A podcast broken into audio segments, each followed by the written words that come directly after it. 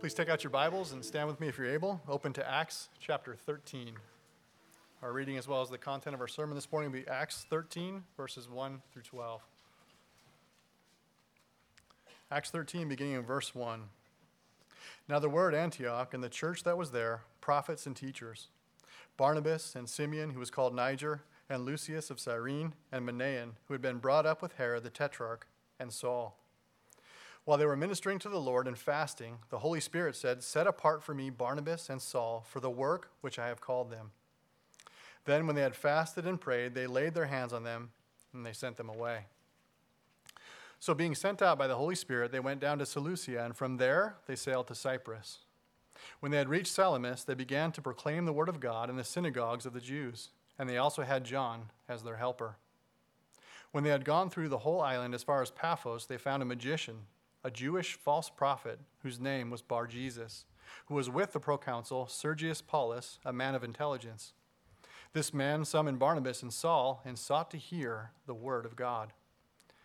But Elymas the magician, for so his name is translated, was opposing them, seeking to turn the proconsul away from the faith. But Saul, who was also known as Paul, filled with the Holy Spirit, fixed his gaze on him and said, You who are full of all deceit and fraud, you son of the devil, you enemy of all righteousness, will you not cease to make crooked the straight ways of the Lord? Now, behold, the hand of the Lord is upon you, and you will be blind and not see the sun for a time. And immediately a mist and a darkness fell upon him, and he went about seeking those who would lead him by the hand. Then the proconsul believed when he saw what had happened, being amazed at the teaching of the Lord. This ends the reading of God's word. You may be seated. Uh, let's pray before we look at God's word this morning. Father God, we ask that by the presence of your Spirit, you would enable me to proclaim your truth to your people, and that you would minister to their souls, edifying them, building them up in the faith, and bringing to life every single unbeliever within earshot of this message. For the glory of Christ's name we pray. Amen. Jesus said in Luke 19, verse 10, the Son of Man has come to seek and to save the lost. That is, the, the coming of Jesus was a divine search and rescue assignment, not search and destroy not search and destroy, but to search and save, a, a searching and saving mission. In John chapter 3, verse 17, look at it. We read, For God did not send his Son into the world to condemn the world, but in order that the world might be saved through him. Whoever does not believe is condemned already.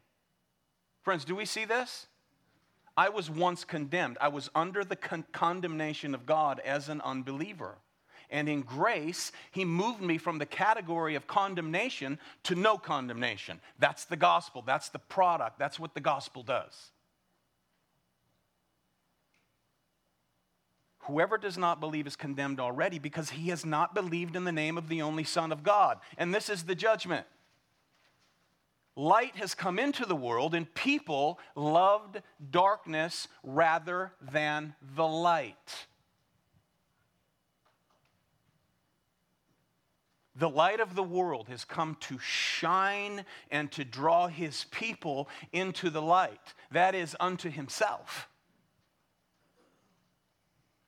The only seeker, by the way, in salvation, the only seeker in salvation is Almighty God. He seeks and he saves. To deliver them from what? First, Thessalon- First Thessalonians, that's a, that's a, um, a tongue twister. First Thessalonians chapter 1 verse 10 to deliver them to deliver us from the wrath to come to seek and to save us from God God sends his son to save us from God.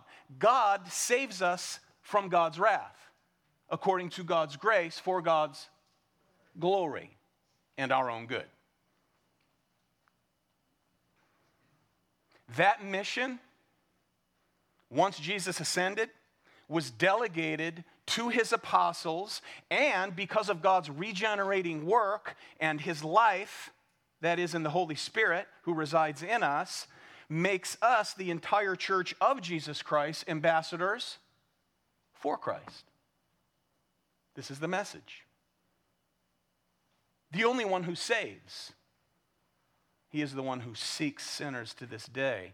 So, the book of Acts is the history of how the early church understood the words of our Lord Jesus Christ when he said, As the Father has sent me, so I send you. It's the account of the vertical sending of God in the mission of the Lord Jesus Christ that moves out in the horizontal sending of God's people. Jesus' gospel message that what? Saves. Sinners from the wrath to come because God is just. He's holy. He condescended in Jesus to do what is impossible for us to do, and that's to live a life in absolute, perfect, holy obedience, to be sinless. From the womb to the tomb, and again, as I've said a thousand times, the fact that you're going to the tomb proves you're a sinner because the consequence of sin is death. Jesus came and laid down his life, or he never would have died. He laid it down, and he had the power to take it up again.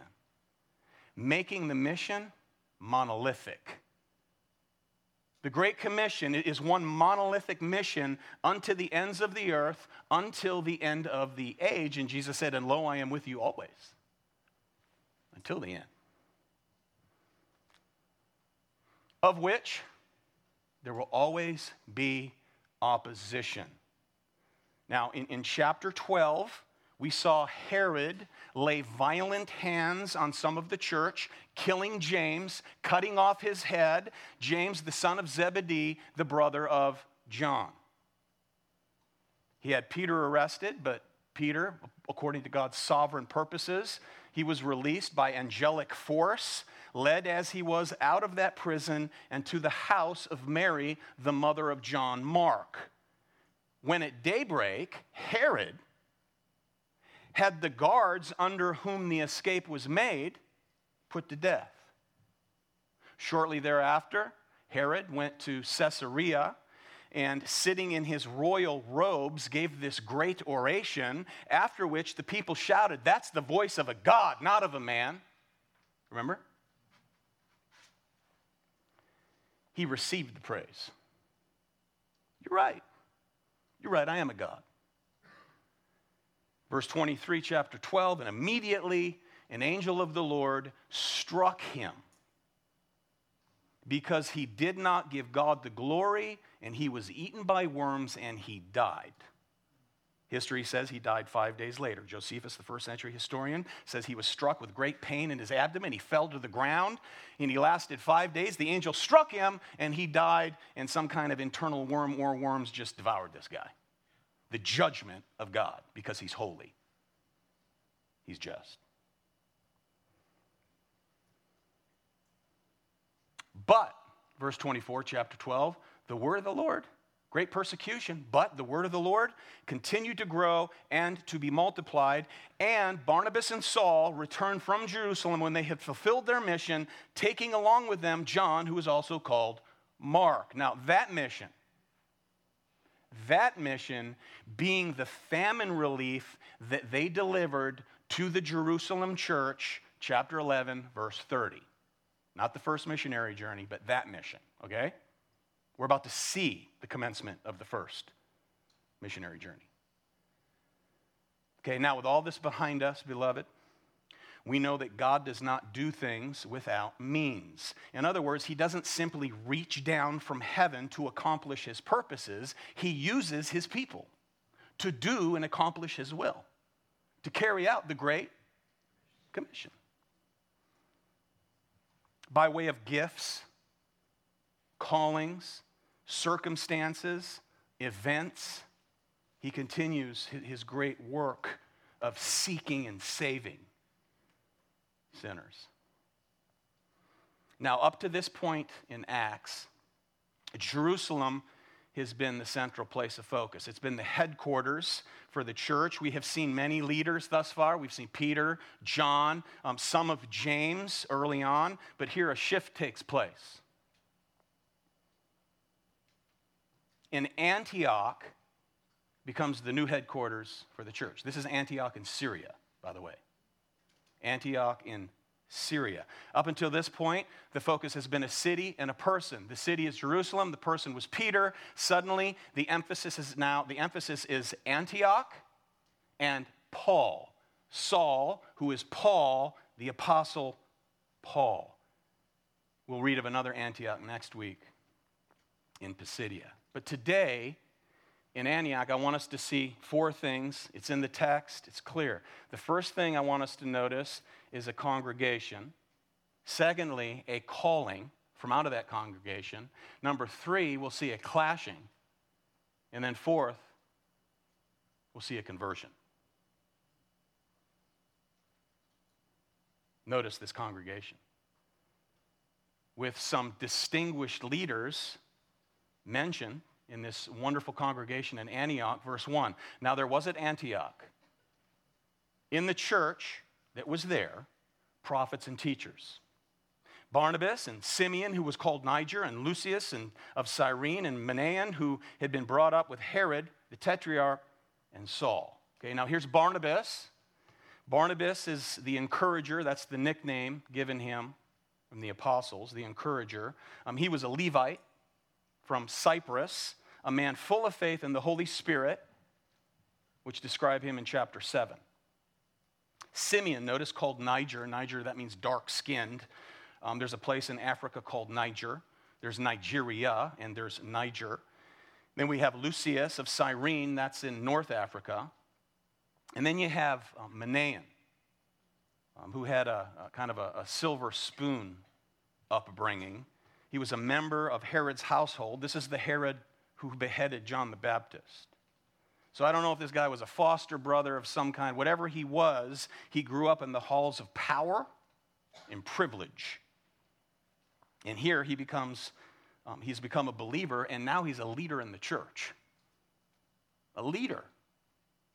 This is amazing. And then, of course, there's Saul, uh, a terrifying name to the early church. Um, the highly trained um, Pharisaic rabbi um, also, he was born a Roman citizen. He's now the primary teacher within the church of our Lord Jesus Christ, the Apostle Paul. So here you have a group of individuals from very different backgrounds, ranks of society, places, skin colors, showing us how the church in Antioch reflects the nature of the city of Antioch. You see this?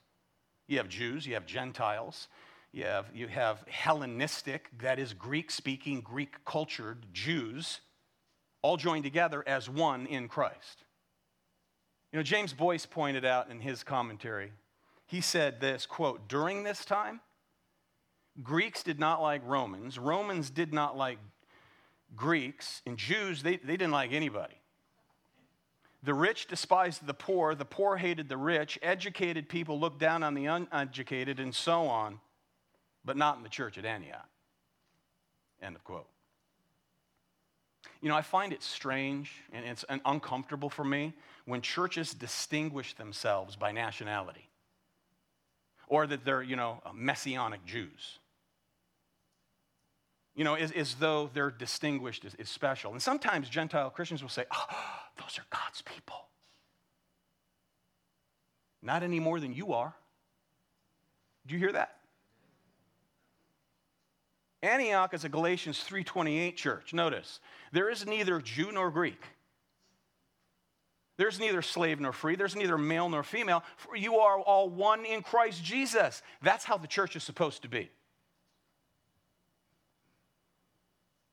And this Antioch church reflects the diversity of the city, that is, the diversity of God's people. Look around. This is what the church is supposed to look like gifted, uniquely, differently from one another, and so on.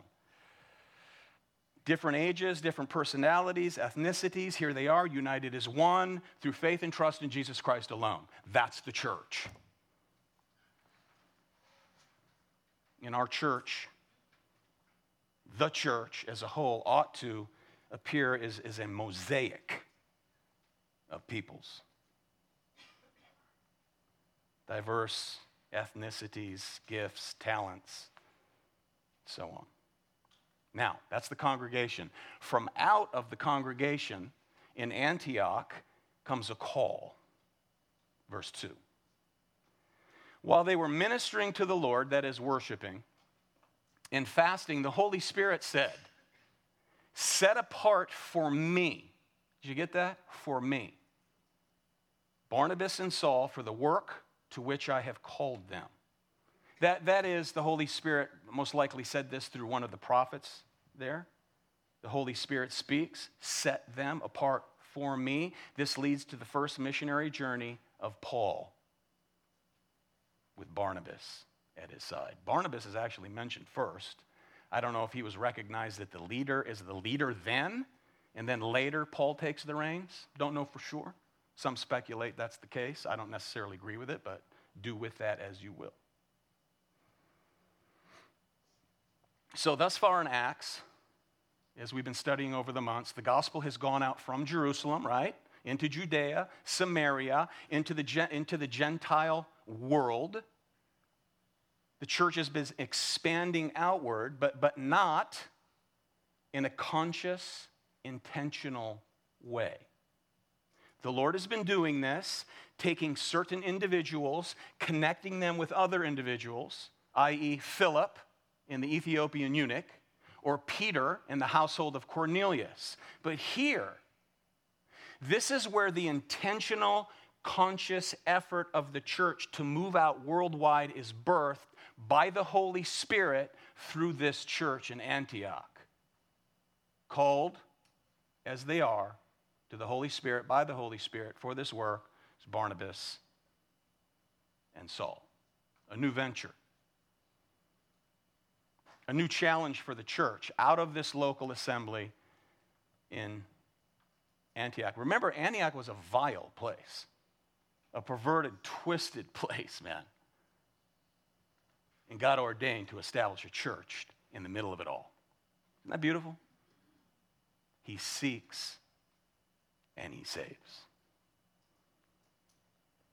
Now, Luke does not want to, Luke is the author, he does not want us to be confused about who's behind this purposeful mission. It's God, the Holy Spirit. He doesn't want us to think that this mission arose merely out of some strategic planning meeting in the church of Antioch. This is the Lord's doing. This is motivated by God. He's the one who's doing the sending. He provides the guidance. He's the source and substance of it all. Amen? He's the efficacy behind it all. Ryan was talking about the, the, the, the um, effectual call. You know, a preacher can preach and call people to repent and believe. I have zero power, man, to convert anyone. Amen? But when the Holy Spirit is there to do an effectual call at that moment, it, it, it's effective in transforming the sinner. Transformation is at hand.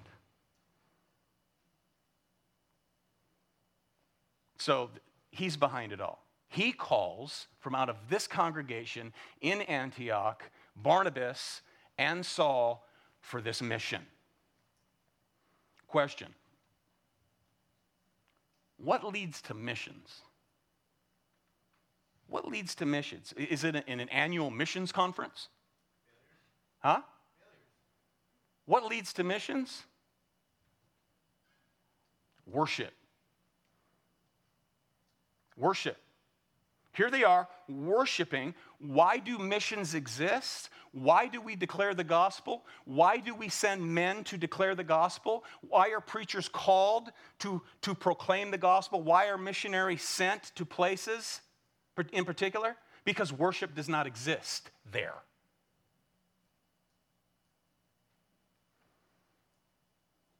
They don't worship God because they're, they're, they're lost, they're alienated from God at enmity with God, and he's at enmity with them. And the only way to make peace between God and fallen sinners is the gospel of Jesus Christ. That's the mission. So the Lord continues his work of sending, pursuing, searching, saving to the end of the age. The mission is the same. And notice they're here, they're, they're worshiping and they're purposefully fasting here in Antioch. And this is in order to spend more time in prayer and seeking the Lord's directive will. And their fasting here expresses earnestness and expectancy. They wait on the Lord. The blessing that they sought from the Lord was more, more urgent than food itself. They're seeking God's wisdom. Lord, what would you have us do? They pray, they worship, they fast. Then, verse 3 when they had fasted and prayed and laid their hands on them, they sent them away. Now, laying on of hands is symbolic. This is a symbolic gesture used to this day. There's no power in the hands of man. Amen? Amen. And don't let anyone ever fool you that they do, because a lot of guys on TV pretend to have power in their hands. There's no power in their hands. This represents the blessing of God upon these men, anointing them. God anoints them, not the hands of man. Amen? He does this work. So, this is a sign of consecration, signifying the real touch that is needed. They need the touch of God in the sending to anoint them for the work. He does this. You know, the church can commission. It can license men, ordain men, send men off, but they have no ability whatsoever to anoint others with power. Only God. You know, sometimes men go into ministry training, they're full of zeal, they're converted, and they are just zealous. I love zeal, but sometimes that zeal has to be tempered. We call it the cage stage. This guy's so zealous that he's going to do really foolish things. So it's good sometimes, especially with doctrine, as they're learning great doctrines of God, throw them in a cage, cage stage, lock it up for six months till they mature, and then we let them out. Otherwise, they're a danger to others. It's zeal out of control. Sometimes, with that zeal, men, some men, they, they go into training for the ministry, but they lack the gifts and the dis- disposition necessary for the ministry. Sometimes the church recognizes, yeah, that they're really not gifted for this, and they fail to tell them. They may be sincere, but they lack the gifts and ability to carry out the task. And it's usually a sad ending. So there is an internal call for the ministry that comes from God, the, the external expression of it is a man pursuing that call, and then the church you see recognizes that that man is indeed gifted to teach the Word of God. So they validate that calling. Does that make sense? Inward, outward. And the church plays a part in it. The church does this here, and they lay their hands on Paul and Barnabas and send them away but the power comes from God. And notice who they sent. They sent the most gifted. Not the second string, not someone who cannot or will not do ministry in their home church, not someone who refuses to do ministry in their own home. They send here the most learned man in the world, Saul. And as far as we know, the greatest encourager. The church at uh, Antioch may have raised their hands and go, No, don't, not anybody but them. We need Saul. He's brilliant. We need Barnabas, such an encourager. You know, Jamie Franich and their family just moved to Texas, and we used to call Jamie Barnabas. He had the gift of encouragement. You know, and he, amen, I hear it. Gift of encouragement. He's a Barnabas. Well, the Lord relocated him, and he'll carry out those gifts there in Texas. Go ahead in the humidity and the rain and the whatever else. Go ahead. Just kidding. that means I miss him. So, see, this is not a matter of setting apart and sending out those who are the least busy in serving. If you want to get something done in the church, you usually ask those who are the busiest if you really want to get it done.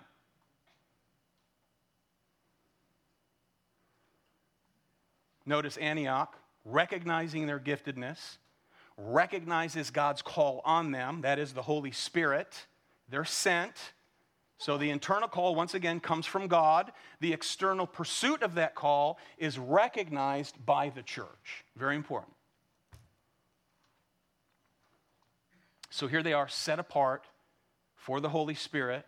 Holy Spirit comes in the name of Christ.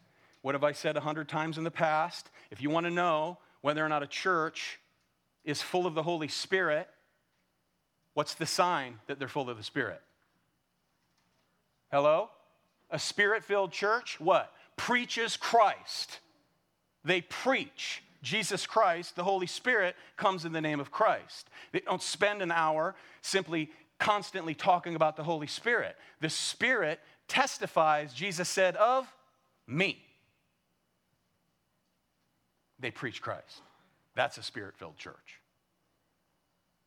Not people running around like lunatics, falling down backwards. Amen?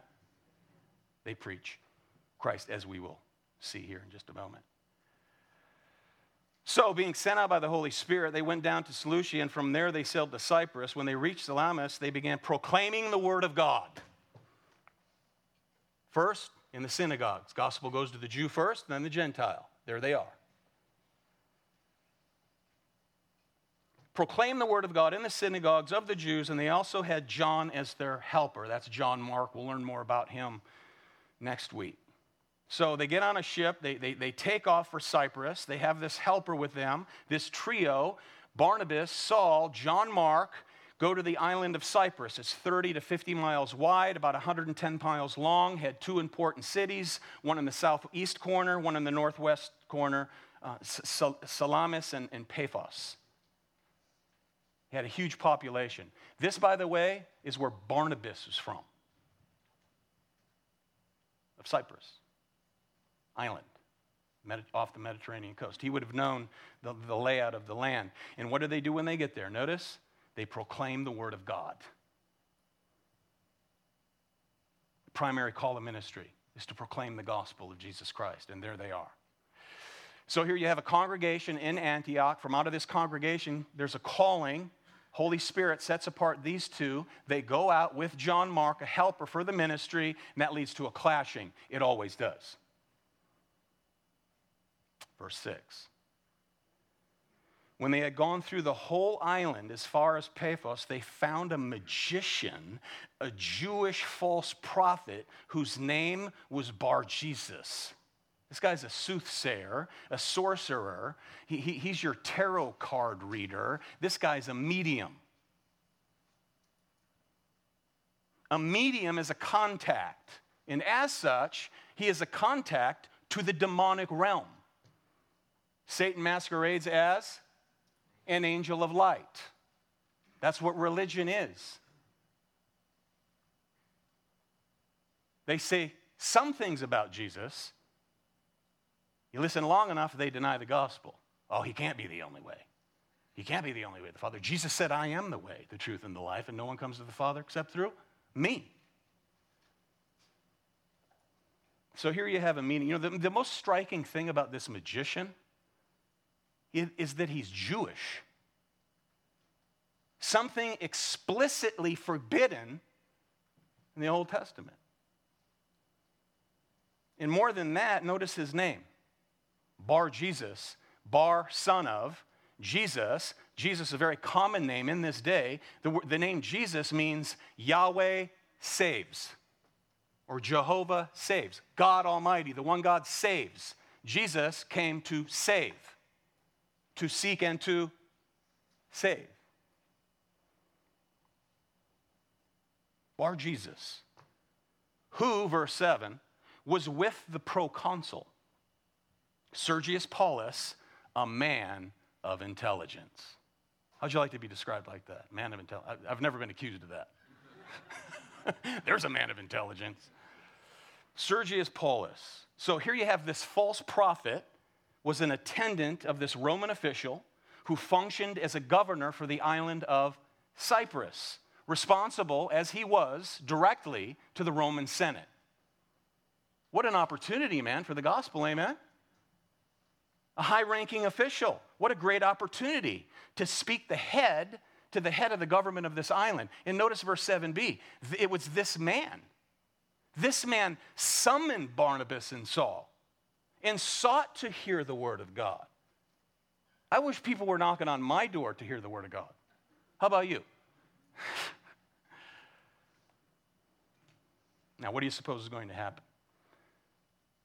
As with every opportunity for gospel declaration, there will inevitably be opposition.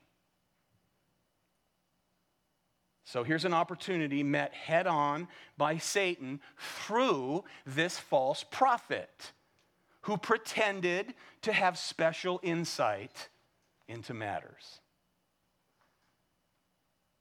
Verse 8. But Elymas, the magician, for so his name is translated, was opposing them, seeking to turn the proconsul away from the faith. So while Paul is preaching the gospel of Jesus Christ, he's interrupted by this false prophet. Why do you suppose that's the case? Quite simply, beloved, he knows his job is on the line. If Sergius Paulus comes to faith in this Jesus that Saul is preaching, uh, uh, this fortune teller who's on the payroll, no doubt, he's out of a job, unemployment line. So here again, we see the power of confrontation at the outset of a particular ministry, right away, right out the door. This is one, to use Job language, this one is one who seeks to darken counsel. Beware anyone who seeks to darken counsel. Beware anyone who wants to stand in the way of the declaration of the gospel of Jesus Christ beware. To make crooked that which is straight and true. You see those words? To make things unclear, to obscure that which is clear. You know, today, friends, today, Christians, church, the cultural norms of our day, political correctness, is darkening the minds of many people who profess to be in Christ. There's some Christians I know who believe that it's just as fine and celebratory of an event to, to have and see two men married to one another as it is a man and a woman. Guess what? You've been darkened. Did, did I say you should hate those people? No. You do not support that. That is absolutely contrary to the will of God and the Word of God. Darken counsel. Don't buy it. Don't buy it. You want to love people enough? You want to really love people? You love them enough to tell them the truth. You go to the doctor, you're loaded with cancer. Is it loving for the doctor to come in and give you a hug and say, Oh, good report, you look great, healthy? Is that loving? No, that's a lie. All roads lead to God so long as you're sincere. Is that true? That's a lie. God honors marriage between a man and a man just as, as he honors a marriage between a man and a woman. Is that true? That's a lie. Don't buy it. Amen. Here he is to obscure what is true, to darken what is clear. What, what is worse? What, what, what could possibly be worse than trying to turn one away from the truth of the gospel of Jesus Christ? Or feeding God's people with false doctrine? Beware, man. That's why the warning is in James chapter 3, verse 1. Beware lest many of you become teachers. You know, many of you who are believers, when you were first converted, you had family and friends, did you not, who did everything they could to dissuade you from committing your life to Jesus Christ? Anybody? Yeah, of course. But, verse 9. Love those but words, but. But Saul, who is also known as Paul, filled with the Holy Spirit, fixed his gaze on him. Now, this is the first time, by the way, that Saul is referred to as Paul. It's not that God changed his name. Saul is simply his Jewish name. Paul or Paulus is his Greek name. And he, Paul, will be an apostle to the to the Gentiles. So that this is a sign of the ministry, the ministerial he'll, work he'll do in the Gentile world. So notice he, Paul, stares intently at this fool. Can you imagine the look in Paul's eyes? Just burning a hole through this guy's forehead.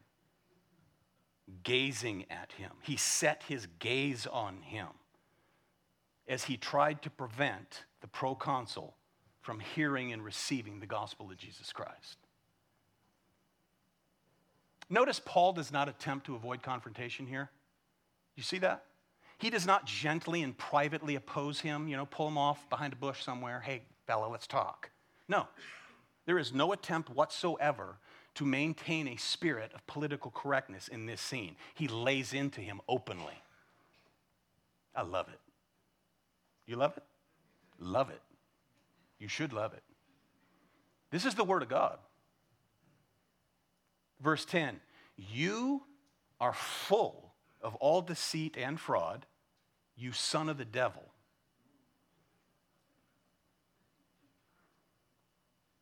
You enemy of all righteousness, will you not cease to make crooked the straight ways of the Lord? Paul says, You're no bar Jesus. You're no son of Jesus. You're the son of the devil. Gentle, loving, Actually, it is loving. It is loving that he tells them the truth, that he's a deceiver. That's loving, that's truth. And by, the devil has children? Did you know the devil has children? Yeah. Look, you are either you are either a child of the devil or a child of God. Did you know that? But we're all children of God. No, we're not. In a creative sense, we are, but not in a redeeming sense. It's Ephesians 2. We were once sons of the devil, daughters of the devil. We walked according to his will, according to his counsel. Amen? There's two camps in life. You know, Jesus called his religious antagonists, the Pharisees, what? Sons of hell, sons of the devil. You know, when it came to ministering to people who were, who were, who were weak, who were ignorant, who, who were downtrodden. He was very gentle, loving, kind in giving them the truth. Those who came to oppose him and his gospel, he was incredibly aggressive. Now, I'm not saying that's how we should be out there in the world. There's times for that, and certainly there's preachers who need to do that. That's a fact. But we need to be very discerning when people oppose the gospel of Jesus Christ false doctrine, twisted doctrine, perverted doctrine, partial truths.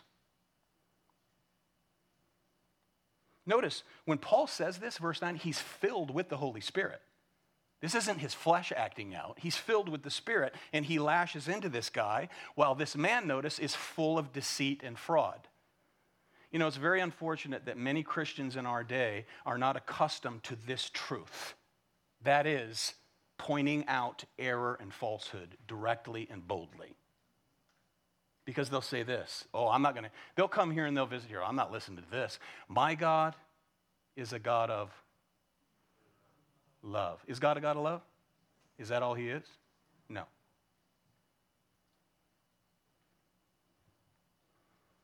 They, there are Christians who are actually hostile to upholding the truth and pointing out error, as Paul does here, calling this guy a son of the devil. We need to be balanced, beloved. Amen? If God is only loving and not just, he's not truly loving. And the cross is meaningless. What was, what was met upon the cross? Let me tell you hatred of God and the love of God. God hates sin, and he crushed his son, sending his son to be crucified. You see wrath on the cross met with mercy. God unleashed his la- wrath upon his innocent son so that you could be saved. Hatred, love, mercy, and wrath, they all meet at the cross. Justice and forgiveness met at the cross. Beautiful? Witness? Testify. so he's filled with the Spirit. He lashes out at this guy. This guy's full of deceit, he's full of fraud. Now, verse 11 Behold, behold, look out, take heed, check this out. The hand of the Lord is upon you, and you will be blind, and you will not see the sun for a time. And immediately, notice, a mist of a mist and a darkness fell upon him, and he went about seeking those who would lead him by the hand. So, here on display, beloved, is the negative apostolic side of ministry. This is judgment on this son of the devil. Blindness. He just strikes him blind for standing in the way of the gospel of Jesus Christ. And it's temporary, by the way. That's merciful, isn't it? You'll be blinded for a time. I don't know what that time was, but Notice Paul's words are vindicated, by the way, by the miracle that is performed. And that's why, by the way, New Testament miracles are performed. It is to vindicate the words that have been spoken.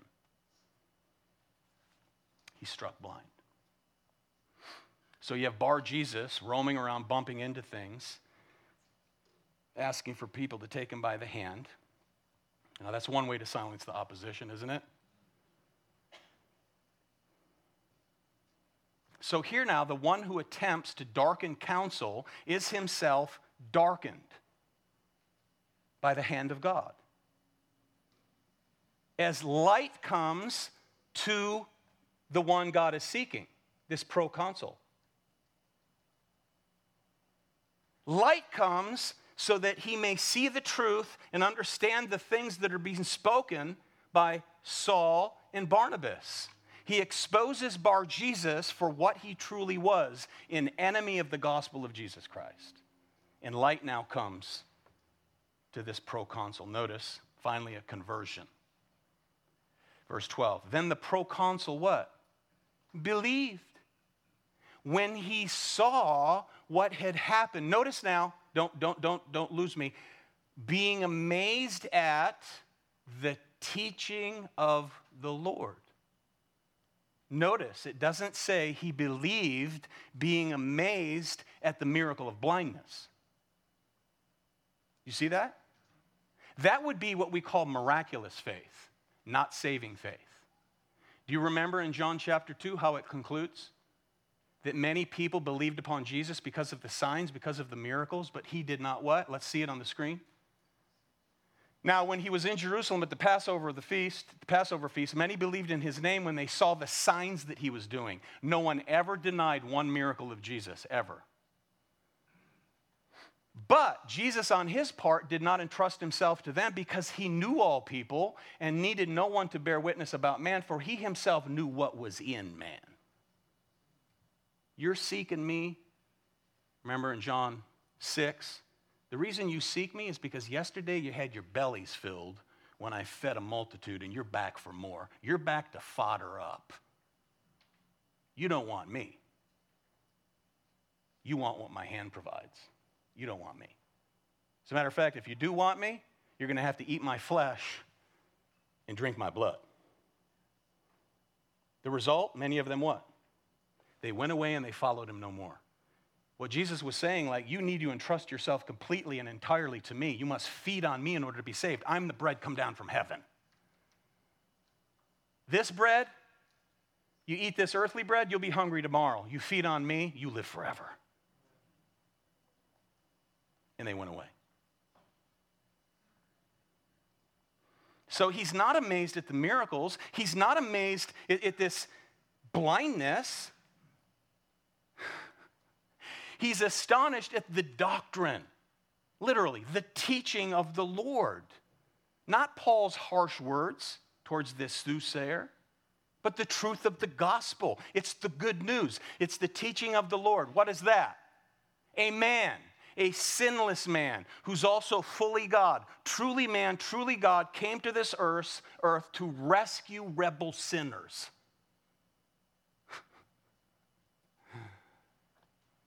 Does this excite you? The gospel. Does it excite you? He came to rescue rebel sinners by allowing himself to be put to death on a cross to bear upon himself the unmitigated wrath of Almighty God. He was scorned, he was ridiculed, spat upon, he had his flesh torn apart by scourging. Grotesque. Nerves exposed, a crown of thorns rammed down on his head. This is what he's rejoicing over. He was crucified in shame, raised in power, raised in victory, ascended on high, and he will come back again to judge the living and the dead. That's what amazes this man. Does it amaze you? It amazes me. So, here then is the message. This is the power. This is the gospel of the power of God unto salvation for this man. There's a congregation. From out of the congregation comes a call. The call goes out. The men go out. There's a clashing and there's a conversion. There will be trouble, there will be opposition. This is what should astonish us. You know what should astonish y'all? The fact that you're here sitting in this worship service this morning, worshiping the risen Lord, that should amaze you. I mean, that's why you're here. Amen? You're worshiping the risen Christ. You walk by faith, not by sight. You've never seen him.